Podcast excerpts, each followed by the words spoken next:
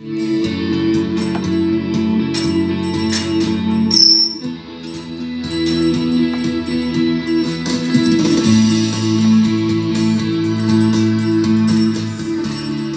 there, you're back. Thanks for finding Blitzin' with Bubblegum. Yep, this is football stuff, and I am Bubblegum. Well, let's get right to it. You know, I have a confession to make. I tried to do too much after week one, uh, recapping every team in the NFL. It was information overload.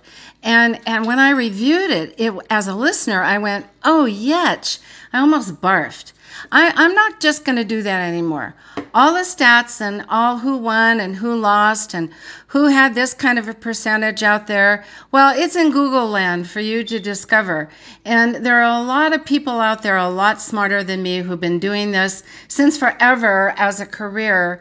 So if you want all of that real deep football um, percentage stuff, except for one at the end of this podcast, then Google it.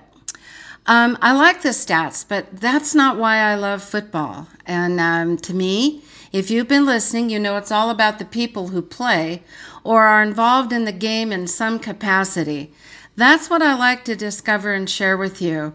Yeah, some of it may not be news to you, but for me and some of you, it will be new.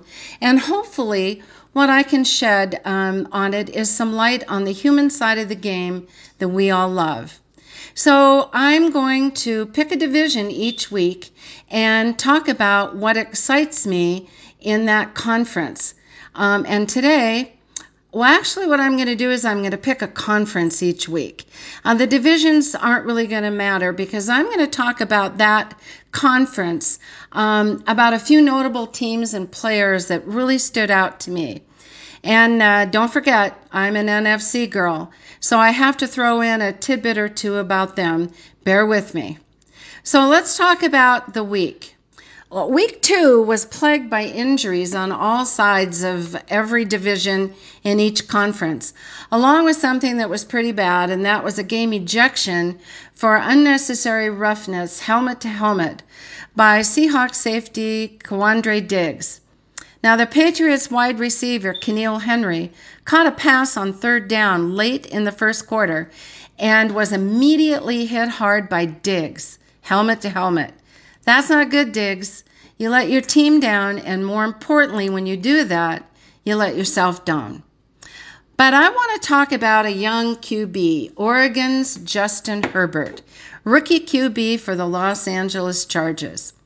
He came into the game against the reigning Super Bowl champs, the Kansas City Chiefs, when the Chargers' starting quarterback, Tyrod Taylor, uh, he went down with an injury to his chest. And you know what? This young man was up to the task, and he made history. The 22 year old Herbert went out against the defending champs and finished 22 for 31 for, listen to this, for 300 yards and a touchdown. He also added 18 yards and a score on the ground. Herbert also averaged, I think it was right around 4.5 yards per rush, and scored a touchdown on four carries. With a game like that, young Herbert sent a profound and loud message, I think, to the NFL about his future.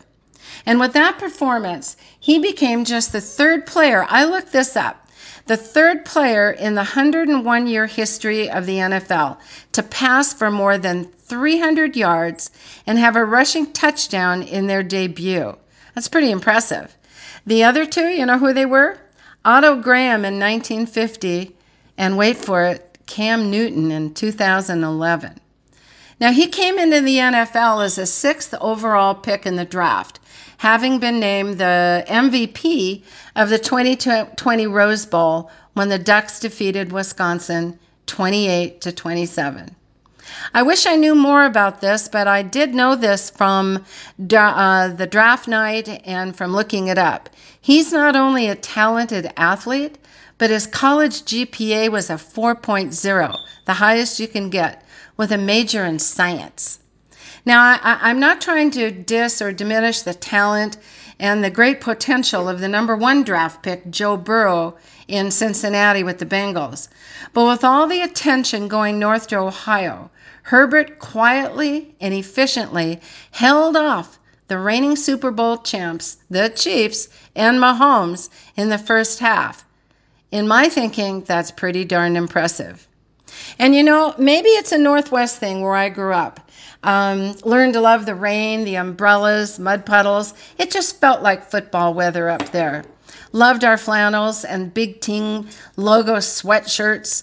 Or maybe it was rooting for the Washington Huskies back in the day, and later the WSU Cougs, and the teams across the Columbia River in Oregon, the feisty little Beavers, and the consistent Oregon Ducks. I had sweatshirts and hats for all of them, depending on who I knew, whose relative or kids played for one of those teams, including my sister's boys who played for Washington State University. But it doesn't matter. None of that really matters because this rookie, and hopefully he's going to be something special and he won't have to sit behind Taylor forever. Uh oh, and this is hot news. I just saw this right off the NFL um, network. I'm going to read it. Ian Rapoport of the NFL Network is reporting that Taylor could once again miss action this Sunday, forcing Lynn to turn Herbert out one more time. According, now, listen to this. This is bizarre. According to reports, Taylor was dealing with a rib injury last week and an injection of painkiller by a team doctor resulted in a punctured lung, forcing him to miss week two, hence the opening for Herbert. Due to the complications from the injection, Taylor is now unlikely to be 100% healthy for the team's upcoming game with the Panthers. And more importantly, he could miss another three weeks. Opportunity is knocking on Herbert's door. Let's see if it gets opened. The next quarterback I want to talk about in the AFC is one of my favorites, and I've been watching him since last year when he burst onto the scene Gardner Minshew of the Jacksonville Jaguars. He's one of my favorites to watch. Minshew transferred from East Carolina into guess where? Washington State University and the Cougars football team. And after being drafted into the NFL, he became a rookie to watch in 2019. And I was one of those rookies. I mean, one of those watchers. Excuse me. Yeah, that guy is 24 years old, and he did show his chops in week one of the 2020 season by winning against the Colts. Through the first two weeks, he has completed, I think this is pretty darn good for a rookie, 49 of 65 passes for a total of 512 yards with six touchdowns and two interceptions. He and the Jags are my pick for Thursday night game against the Dolphins. Now both the Jags and the Dolphins are in a rebuilding situation, but I really believe the spunky Jags seem to have a leg up on the Dolphins and I predict them. My predictions after two weeks uh, for who's going to win are 2 and 0, so I'm at batting 100%. But there are plenty of weeks left for me to pick the wrong team, so stay tuned for that to see how I do. Now, I cannot leave this podcast without a word or two about my Seahawks and the Patriots. This is one of those bear with me moments where I show my 12 pride. I can't start off without saying Russell Wilson was phenomenal under the starry Seattle skies. I hope he starts getting what he deserves and at least a wink or two toward MVP, but let's see if he can keep this up. Cam Newton, he looked and performed great in the Patriot system. And you know what?